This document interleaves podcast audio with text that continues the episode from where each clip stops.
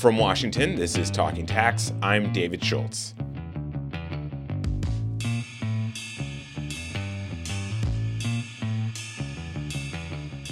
Have you heard about SPACs? Also known as special purpose acquisition companies or blank check companies, they've become a hot commodity in recent years.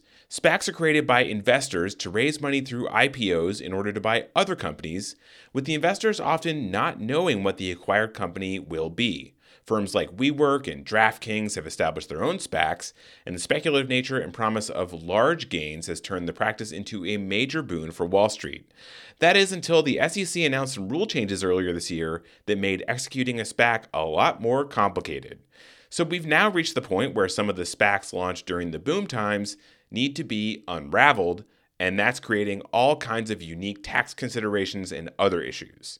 Victor Hollender, a partner in tax at the law firm Skadden, has been advising clients on SPAC trends, and he spoke with Bloomberg Tax's Jeff Leon about the de-SPAC process, such as it is, and where he sees this trend moving next. SPACs are a unique type of public entity. Unlike a traditional IPO where you have an operating business that goes public and lists its shares on an exchange.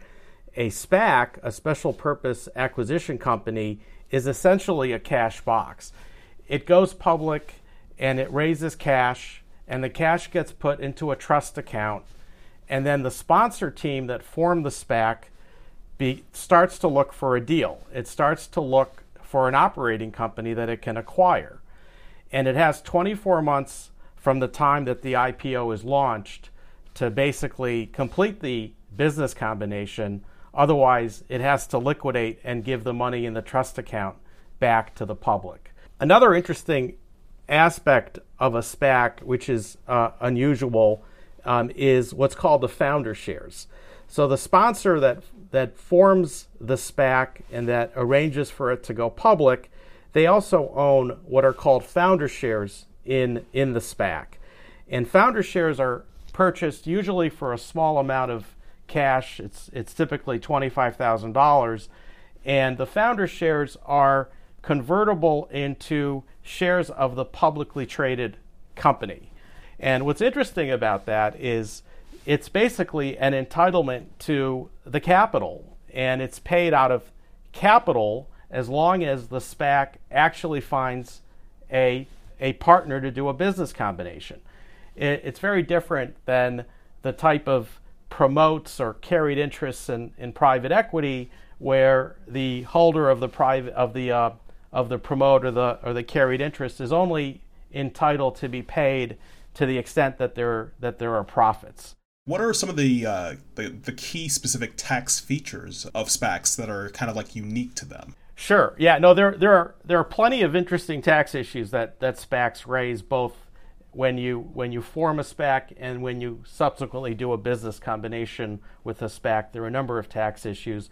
I, I would say the one of the key issues relates to the founder shares, because these these founder shares, you know, given the the economics, could often be could often end up being worth tens of millions and in some cases hundreds of millions of dollars, and the purchase price is is typically only twenty five thousand. dollars and so you get into this question of whether there's some kind of disguised compensation, and really the uh, the entitlement to the founder shares is really com- is really compensation taxed as ordinary income rather than potentially long-term capital gain, which is more favorably taxed.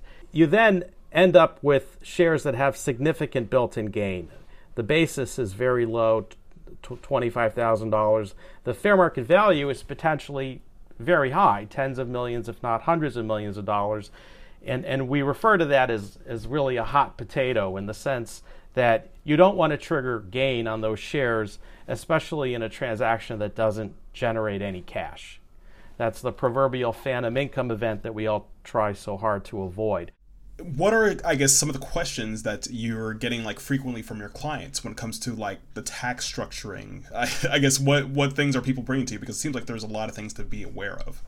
Yeah no absolutely. And i think you know a lot of the structuring for the founder shares and minimizing the issues regarding compensation um, is certainly um, an important element of it. Uh, another important element of it is relates to what, what, what people call the de-SPACs, which is the, the subsequent transaction where you combine with an operating company. So you no longer are a special purpose company. You've combined with the operating company, and you now have a combined company that's publicly traded. So you've effectively de-SPACed, is how people colloquially refer to it. And clients will oftentimes be very conscious of structuring that in a tax in a tax efficient way. So I, will give you the the basic transaction is I have a Delaware SPAC and the Delaware SPAC finds a Delaware target and we could do a you know we could simply do a reverse subsidiary merger um, whereby we can have the Delaware SPAC form a merger subsidiary. Merger subsidiary will merge with and into the target with target surviving. And if and in transactions where it's mostly stock, that's you know it's a tax-free transaction. Um, we might do a two-step, whereby the target either merges upstream into the into the SPAC or into a sister LLC. Um, so that there's the base case that provides for a tax-free reorganization, and, and that's pretty straightforward. Sometimes you have a Cayman SPAC. Many SPACs out there actually are formed in the Cayman Islands rather than in Delaware. And if you have a Cayman SPAC that uh, basically finds a domestic target, the typical transaction is for the Cayman SPAC to domesticate, become a Delaware company, and then immediately engage in either the merger or a share exchange transaction on a tax free basis. The, what's interesting though is sometimes you run into situations, especially if you have a foreign target, where for a variety of reasons, and it oftentimes could, uh, it oftentimes relates to tax considerations in the foreign jurisdiction. The the target company, the foreign target company, has to be the acquirer. It has to acquire the SPAC, so that at the end of the day, the SPAC becomes a subsidiary of the foreign uh, of the foreign target. And that may relate to indirect capital gains tax issues for the shareholders of the foreign target. They simply can't exchange their foreign target shares for SPAC shares the more conventional route without triggering some significant tax in their foreign jurisdictions. In that situation, there is significant uncertainty as to whether that's a good tax-free reorganization. The other, you know, final point I'll raise on structuring considerations related to a de-SPAC is the warrants in the capital structure for the SPAC raise a whole host of, of interesting issues for, for tax lawyers. Um, as the SPAC market slows down and kind of like the de-SPAC work um, starts to pick up, you know, kind of where do you see things moving next? Where do you see the markets moving next? Yeah, I, look, I, I think you know the interesting aspects of these of these vehicles is that they have really a two year life, and, and some of the newer SPACs that are being formed even have a shorter 18 month life. And, and given the way the founder shares economics work, whereby if you successfully do a deal, your founder shares can end up uh, turning into a significant number of public shares.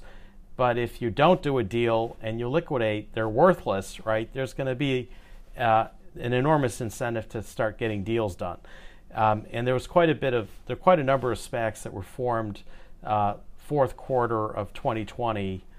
Um, so I, I, see a lot of activity ahead next year, second, third quarter, I would say, of 2022, um, whereby a number of SPACs are going to start to um, enter into business combinations. I, you know, I, I, I see a lot of discussion on more novel transactions, for example, having more than one SPAC together uh, acquire a public company. I mean, there's been discussion of that. We've seen discussion of two operating companies combining with a SPAC. I mean, people are getting very creative out there in terms of how to use SPACs in, in deal making. And I think um, we're going to start seeing that more and more next year, 2022.